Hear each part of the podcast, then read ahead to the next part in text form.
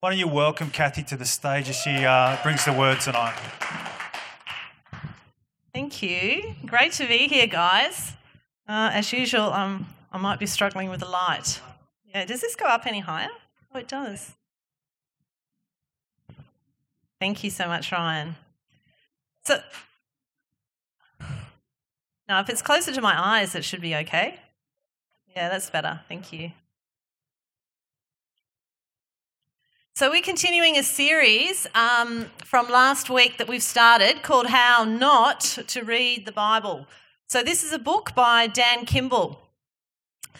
And my topic tonight is science and faith. Do you have to choose? I'm going to I'm going to grab, there's a bit of groaning. Oh my gosh, this is one of my favourite topics to speak about. Um, I'm really excited. But I thought I'd start with a bit of an intro about me. So, for me, I became a Christian when I was 18, and I was in my very first year at ANU in a science degree.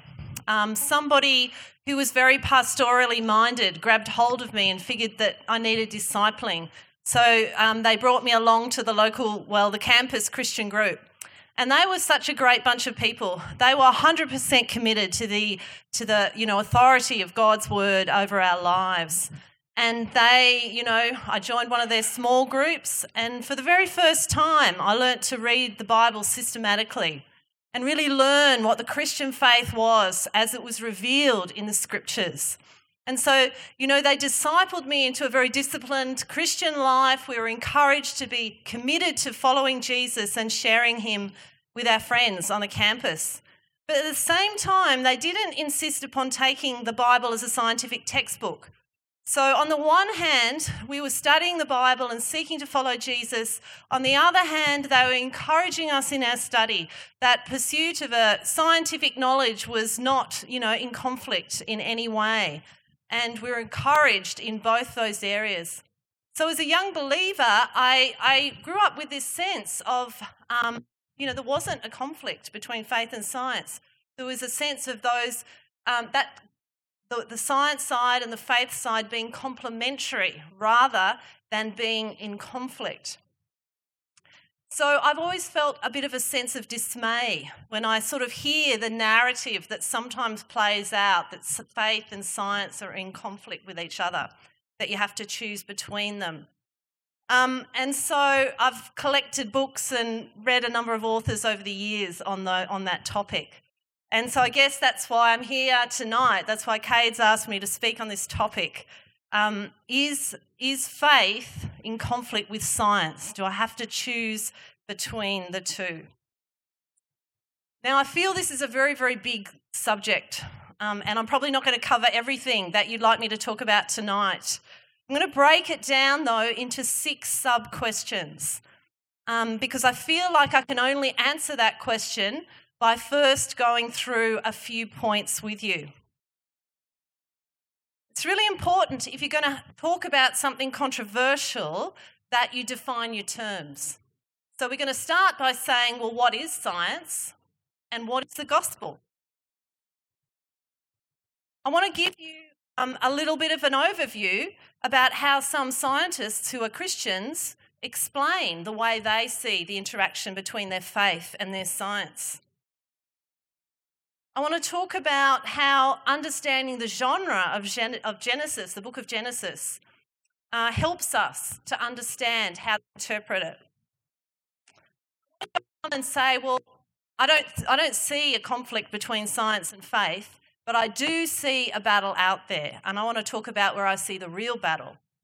And I want to talk about, finally, how do we share our faith? How do we share the gospel more effectively in a, a science saturated world. Okay? Um, so at the bottom of that slide, you'll see my phone number. Um, I, I, get so many spam calls every day that a few more won't make any difference. But if you want to sell my number, I don't really care. My son is very, very strict on me. He says, Mother, do not answer any calls if you don't know who they're from. So I've learnt my lesson. But if, if if I say something that upsets you or you really strongly disagree with or you want to chat more, if you want more information, I really would love um, to, to talk to you, have a, have a a chat in a bit more detail, feel free to send me a text message or um, find me on Facebook. Um, I'm always up for a cup of coffee and, and talking. So let's make a start. What is science? What is science? I might need the next slide, please. Science is the pursuit and application of knowledge and understanding of the natural and social world following a systematic methodology based on evidence. So I've just pulled that off the internet. Basically, what it's saying is science is the study of the natural world, and science is about using a systematic approach to gaining information, you know, for example, that's based on evidence, so observation or experiments. So, science is limited to its inquiry about the natural world. So, science, by definition, is neither theistic nor atheistic. It's simply science. It, it's, it's looking at the natural world, so it can't comment at all on the God question. Therefore, by definition, I see no conflict between science and faith. Let me give you an illustration. So, when I come home from work, I might go and I might turn the kettle on. And my husband Ian might come into the kitchen and say, Well, why is the water boiling? Well, I could answer him in two ways. I could say, Well, it's because I turned on the electricity, and the electricity is flowing into the jug and it's going into the element inside the jug, and the element is transforming the electricity into heat. Now, by the laws of thermodynamics, the heat transfers into the water molecules and makes them vibrate faster and faster and faster until those little H2O molecules break away from the bonds to the other neighbouring H2O molecules and they gain enough energy so they can change state from a liquid to a gaseous state. And that is why the water is boiling. Or I could simply say to him, Honey, the water is boiling because I want a cup of tea. I hope you can see that those two answers aren't in conflict. One answer, the scientific answer, answers the question of how. The other answer is a more philosophical question. It answers the question of why and who. And that's how I see the relationship between science and faith. Science answers the how questions, but cannot comment on, on the higher questions of who and why. I need my faith to comment on those questions. So, those different sorts of knowledge are not in conflict, they're complementary. However, faith and science has been portrayed as being in conflict both inside the church and outside the church. So I think we need to get back to what is faith? What is the core of the gospel? And I want to read to you a passage from 1 Corinthians 15. The ladies um, at the ladies' retreat this, this last um, couple of weekends ago, Ange um, read to this, us this passage, and she was pointing out, you know, the core aspect of the faith. So before this passage, just Paul um, makes this introduction in verses 1, uh, 1 and 2. He says, Now, brothers and sisters, I want to remind you of the gospel I preached to you, which you received and on which you have taken your stand. By this gospel you were saved, if you hold firmly to the word I preached to you. Otherwise, you have believed in vain. So, Paul's getting ready to tell them here's some core aspects of the faith that you need to take your stand on. They're non negotiables of the faith. And if you don't take your stand on them, then your faith might be in vain. Then he goes on in verse 3 but what I received, I passed on to you as of first importance that Christ died for our sins according to the scriptures, that he was buried, that he was raised on the third day according to the scriptures, and that he appeared to Cephas and then to the twelve. After that, he appeared to more than 500 of the brothers and sisters at the same time, most of whom are still living, although some have fallen asleep. Then he appeared to James and to all the apostles, and last of all, he appeared to me. That's the gospel that, that Paul's teaching them. That phrase, according to the scriptures, brings in to an understanding of the gospel, the core bits of the Old Testament. You know, that Christ fulfilled the prophecies about him in the Old Testament. And it brings into, into the picture, you know, uh, uh, presupposes that God is creator and that God is personal as revealed in Christ. So, the foundation of our faith is the historical life, death, and resurrection of Christ. And Orthodox faith additionally recognizes God as the cause of the universe and God as personal. But within that general framework of Orthodox faith, there might be different views of how exactly God went about his creative process. And those are not the core aspects of the faith. There's a really wide range of views. Let me just name a couple of them young earth creationism, or the appearance of age, uh, day age theory, ancient earth theory, or theistic evolution. All these views agree that God is the cause and that God is personal and that He created humans as special and distinct from the rest of creation. And so, um, on, the deep, on, the, on the core aspects of our faith, what is the gospel and the nature of God and man, we agree. But we might have to be prepared to agree to disagree on the finer details of how God actually worked it all out. So, once we understand what the core of the gospel is, I think we can be more confident in saying that faith and science are not in conflict with those core matters. Let me go on. Because I want to share with you a couple from a couple of scientists who are Christians and, and just show you how they explain the way um, they see science as faith interacting. Not because their views are any better than any other people's views, but just because you can so you can understand. I hope that you'll have people come over from the university who'll want to come and learn about faith.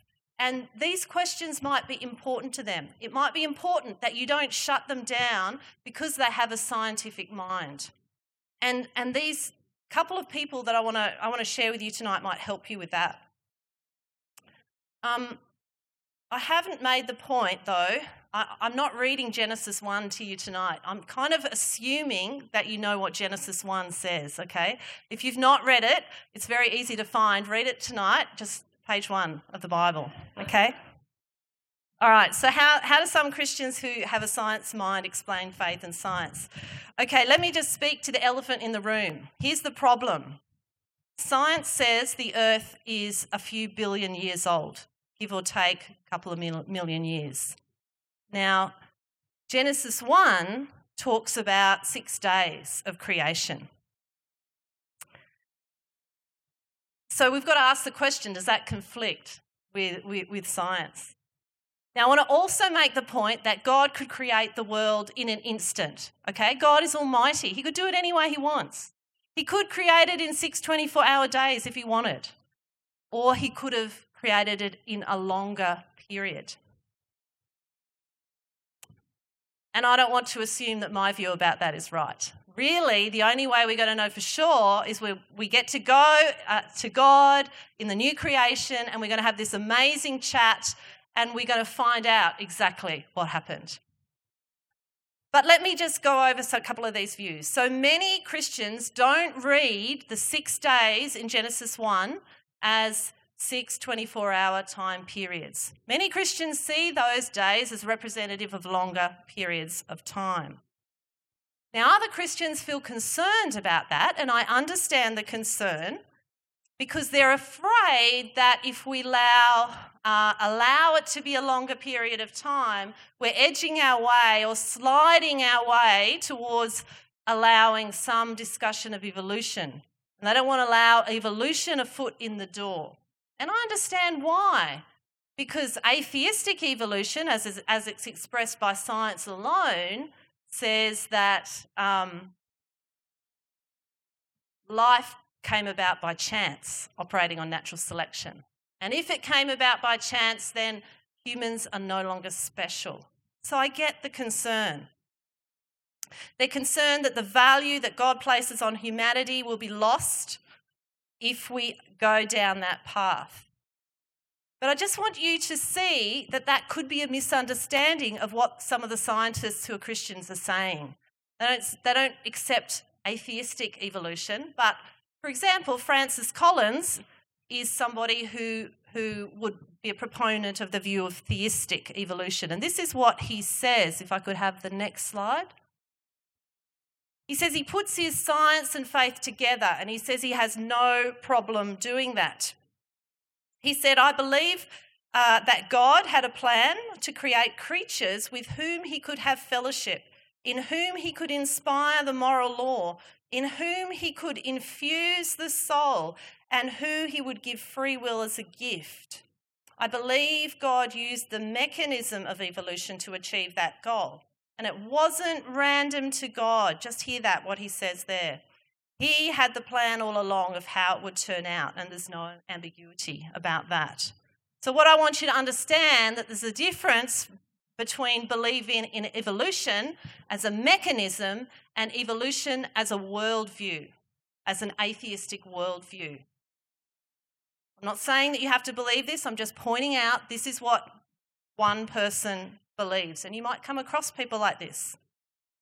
Another one I read a lot of is Professor John Lennox. Now, he doesn't hold to theistic evolution in the same way Francis Collins does, but he does have an ancient earth view. That is, he believes that the days in, crea- in creation in Genesis 1 span a longer period of time.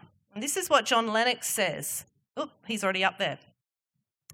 The fact that Scripture, although it could be in term, interpreted in terms of a young earth, you can interpret Genesis 1 that way, yep, but it does not require such an interpretation. There are other possible interpretations in terms of ancient earth that do not compromise the authority of Scripture. So, whatever, uh, either of these views, they still understand Genesis as, as as speaking about God's special creation of humans. They still say, you know, that humans are special and that they, they adhere to the Christian doctrine of the sanctity of life from the womb to the tomb.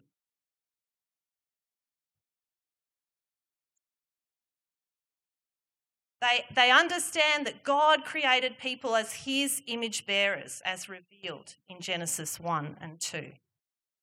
And so, to get to the book that we're talking about, Dan Kimball also sees the way God created the world, the view about exactly how creation happened, as being a non core belief.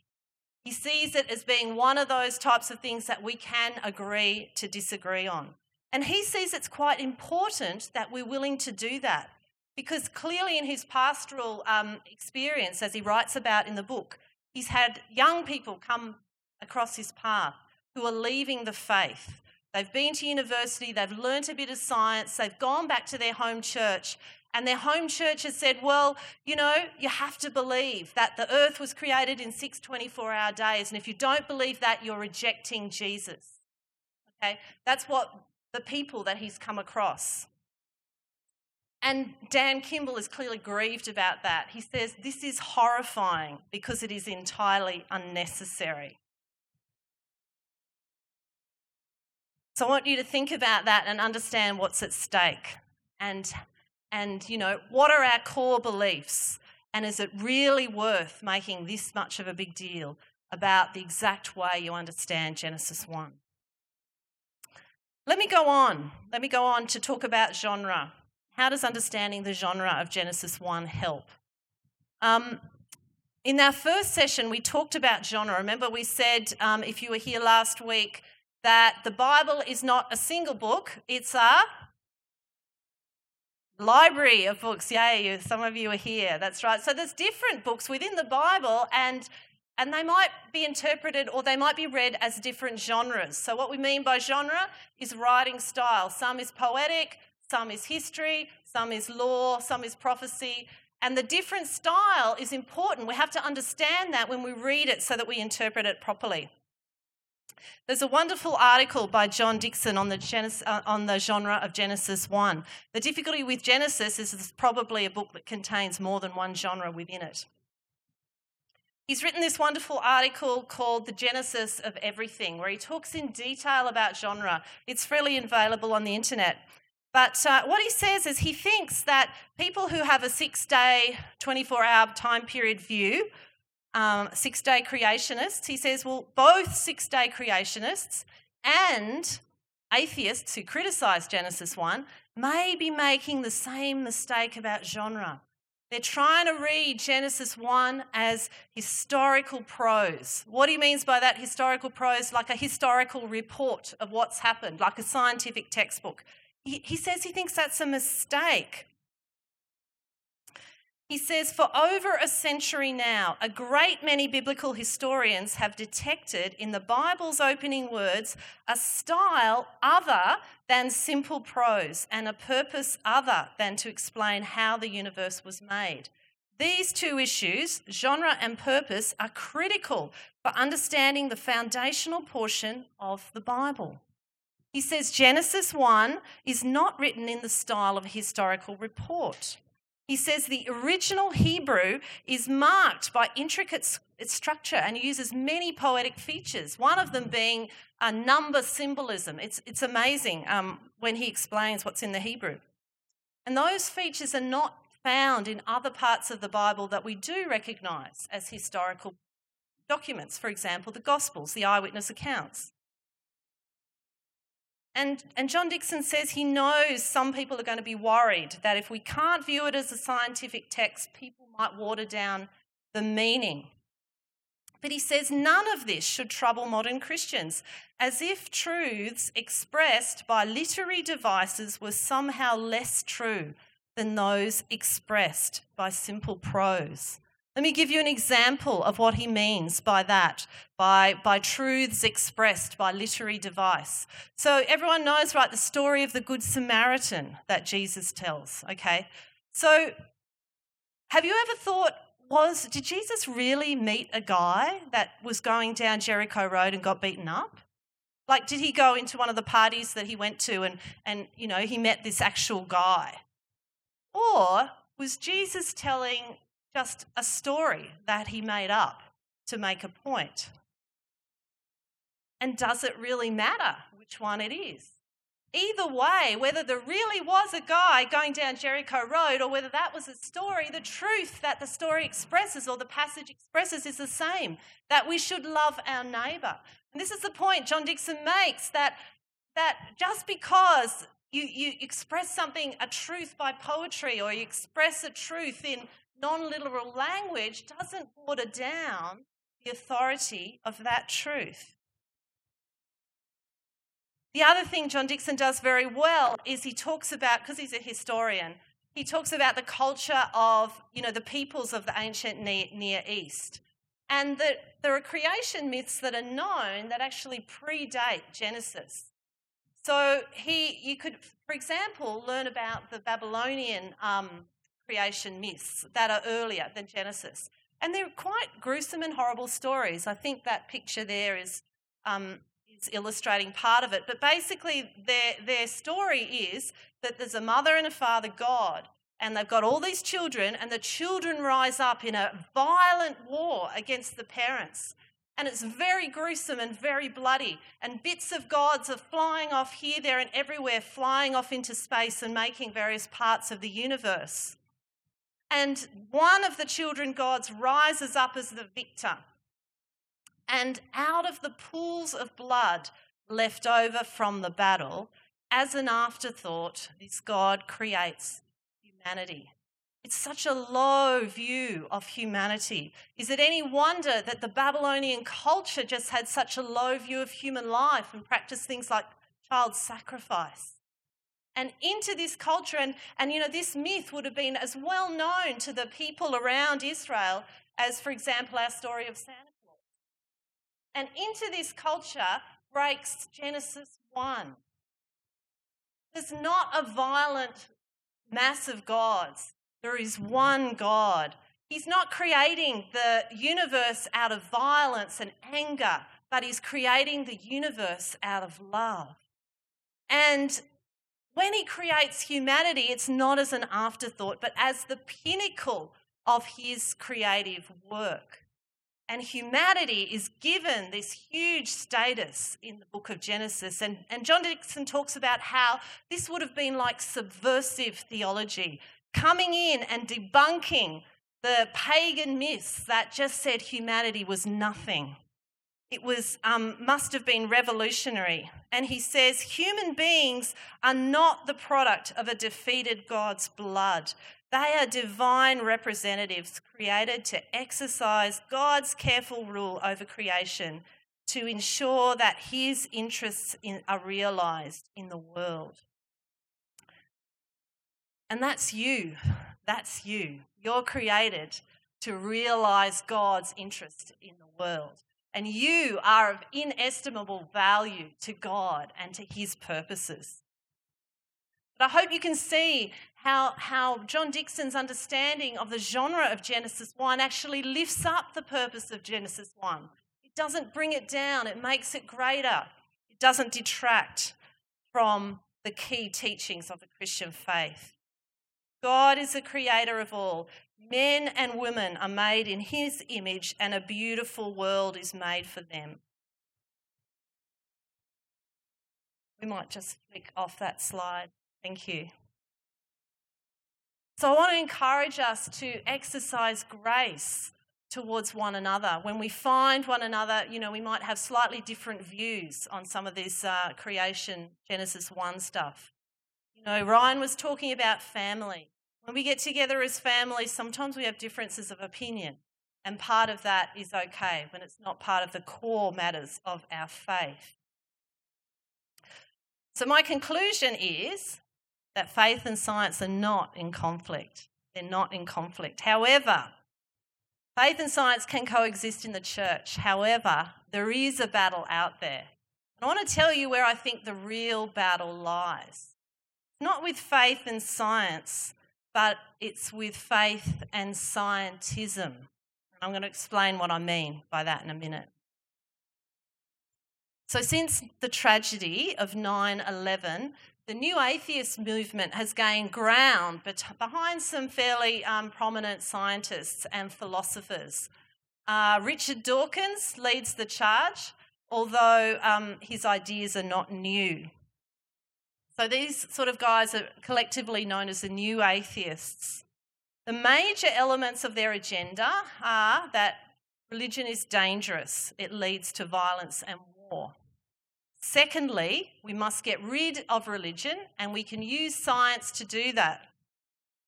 And thirdly, they argue that atheism can provide a, um, a valid starting point for human ethics.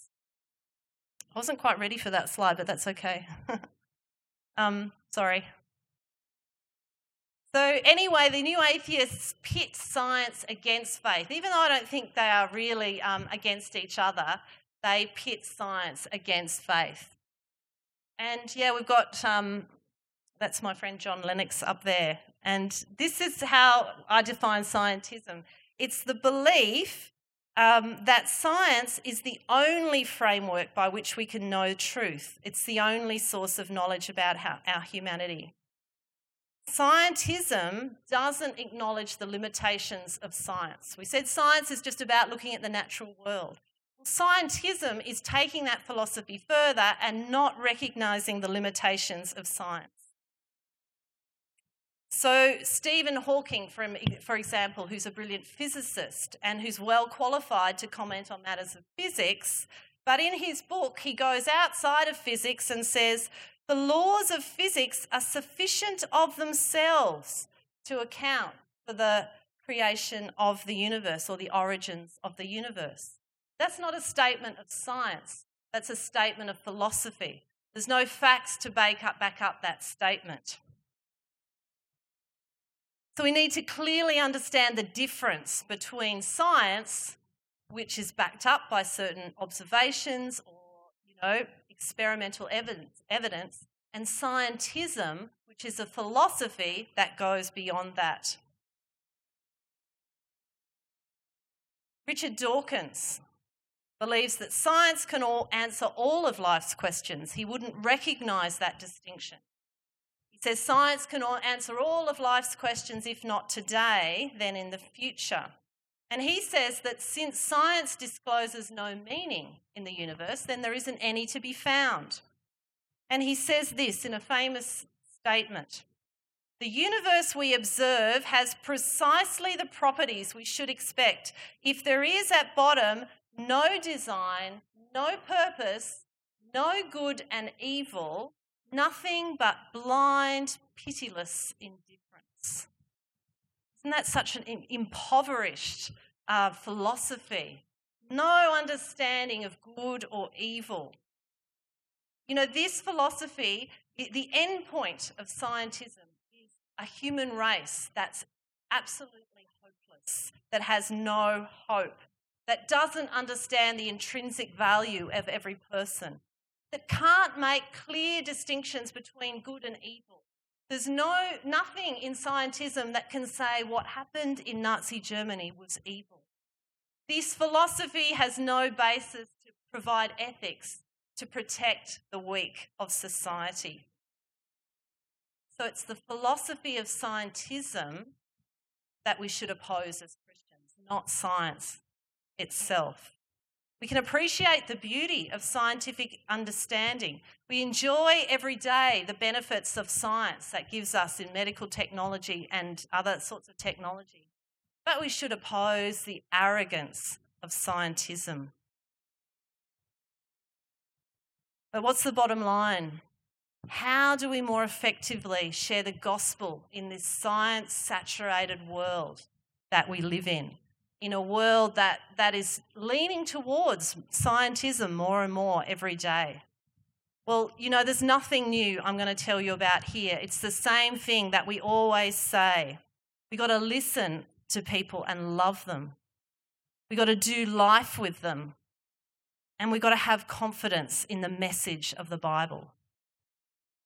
You know, the first interaction I had with a, with a Christian person that I remember was when I was in year 12 in high school. And we had uh, YWAM come to our school. Um, Pete was telling me he used to work with YWAM. They came to our school and um, did some skits, and then they tried to have conversations with people. And, you know, I was very arrogant and I thought to myself, I'm going to get this guy. I'm going to ask him a difficult question. And, you know, this was in the late 80s and um, test tube babies were the sort of latest thing. IVF was just starting out as sort of a controversial ethical issue. And I thought, well, well I'm going to get this guy. And I said to him, well, what do you think about test tube babies? And I'll never forget the answer that he gave me. I can still remember how it made me feel. He said, look, I don't know about that. I just know that Jesus loves you. And I can just remember inside my heart, I just felt like crying. But because I was arrogant, I kind of stormed off. But I took one of his tracts. And that was kind of the start of my spiritual journey of discovery. Um, I hope I meet that guy in heaven. He did life and he listened and he loved. He, he probably had an opinion about IVF, but, you know, he realised that I probably didn't need his opinion right at that moment. I needed something more. So, listen and love. Secondly, do life with people. And once again, we say this all the time it's no different for science heads, atheists. Do life with those people. Try and connect with someone in your workplace or your um, university or wherever you're at. Find people you can do life with. There's this amazing book called The Faith of Christopher Hitchens. Christopher Hitchens was one of the new atheists. And uh, the book's written by a guy by the name of Larry Taunton. I've never heard of him before, but apparently he's a big kind of speaker guy in the US and he's done public debates with atheists. And Christopher Hitchens was one of those people who would debate on the atheist side. Um, he wrote a book, I think, called God is Not Great. But anyway, Larry Taunton didn't only debate this guy in public debate, but he befriended him. And he was there for Christopher Hitchens when Christopher gets a, a terminal cancer diagnosis. And Larry Taunton um, invites Christopher to go on a road trip with him through some beautiful area of, of the US, the Shenandoah Valley, and says to Christopher, Would you read the Gospel of John with me as we, as we travel? And it's just a beautiful story about how Larry introduces Christopher Hitchens to the Gospel of John. And they get to the part where Lazarus has died, and, um, and you know, Jesus comes and says to the sisters, I am the resurrection and the life. Do you believe this? And um, Christopher Hitchens says these words. He, uh, Larry reports it in his book. The great atheist debater replies, I'll admit that it is not without appeal to a dying man. So beautiful. And um, Larry says, you know, he doesn't know the end of the story. He doesn't know there was no public record that Christopher Hitchens ever put his faith in Christ. But Larry gave him every opportunity to do so by doing life with him. Finally, have confidence in the message of the Bible. I think there might be one more slide. Thank you. Have confidence in the message of the Bible. Scientism pr- promotes no meaning in this life and no hope for the life after this one. Scientism can't comfort you in suffering. Scientism can't give you a sense of value, your own personal sense of value and meaning. Can't tell us why we're here or where we're going. Only faith in Christ, only the gospel is the answer to the cry of every human heart, whether they say they're a convinced atheist or not. The gospel is the power of God unto the salvation of all who believe. So don't be put off when you see in the media people blustering about how science has buried God. Don't be discouraged by you know the caricatures in the media of how you know Christians are ignorant and you know Christians are old fashioned. Don't be put off by all of that. The message of Jesus still speaks to the most convinced of atheists. You know, um, I work at the patents office. I didn't have time to put up funny patents. Um, I would have if I hadn't been wanting to talk for so long. But I work, all my colleagues are scientists with much higher qualifications than I have. And so I've really sought to want to share my faith with them and share the core message of the gospel and not get caught up on, you know, side issues like six days or millions of years, you know. Uh, and anyway, this week I was talking to my friend Sunil, and I, I, he said, you know, they always ask you in the public, who works in the public service? I've got a few friends. The standard question on Friday is, so what are you doing on the weekend? and you kind of got to be ready for that question. Anyway, I was ready. For a change, I was ready. I'm not always. And Sunil asked me, and I said, well, I'm studying the Bible because I've got to prepare a talk. And he seemed to think that was a very strange thing to be doing. And I told him I was talking about science and faith. And he said, Oh, I know what you need to do. You've got to watch The Young Sheldon. Um, and so, uh, so I got my, my daughter's Netflix account and uh, found the Young Sheldon episode. And it's a typical caricature of Christians. Poor Pastor Jeff. You know, he gets shown up by this young kid because he doesn't really understand mathematics. And um, anyway, I went back to Sunil the next the, on Monday and said, "Yeah, I watched it and I felt sorry for Pastor Jeff." And, uh, and he said, Well, how did your talk go? And I said, Well, I haven't given it yet. And I said, You should come. Um, and so he, he was going to come, but then he pulled out. But never mind. I've got now a video because I had to do a video for North. So Sunil said he would read it. But you know, the gospel is the answer. The gospel is the, is the need for every human heart. So, you know, let's be confident in the message of Jesus. You know, it still speaks it still speaks today. Scientism can't produce hope. Only the resurrection of Jesus opens the door to a whole bigger story that our world's longing for. We found the greatest possible treasure in the whole world. It is so worth investing everything we have, our whole lives, into sharing this treasure. So I want to encourage you today if you've not investigated for yourself the message of Jesus, the life, the death, the resurrection of Jesus, I to invite you to find someone and say to them, How do I, how do I find out about this? And if you already know, I want to encourage you. Would you pray this week? God, who can I share this treasure with? How can I do life with somebody so that I can open a door to sharing faith with them? Why don't we pray together? Jesus, we thank you for your beautiful world that you've created, that you've made us, that, that's made for us, and that you give us such dignity in your world. Jesus, we pray that you'll help us to share this message of who you are and who we are, and your love for us with others this week. We pray, Jesus, that you'd put on our mind and our hearts this week the people that you want us to do life with. That you would speak to us about who we could take for coffee, who we could spend some time with, and that you would help us to pray for our dear friends that don't know you and for this world. We pray for our city and pray, Jesus, that your Holy Spirit will come and create hunger to know the truth of Jesus. In Jesus' name, amen. Amen. Thank you so much for listening. I know that was a bit longer than usual, but yeah, if you've got any questions, I'm more than happy.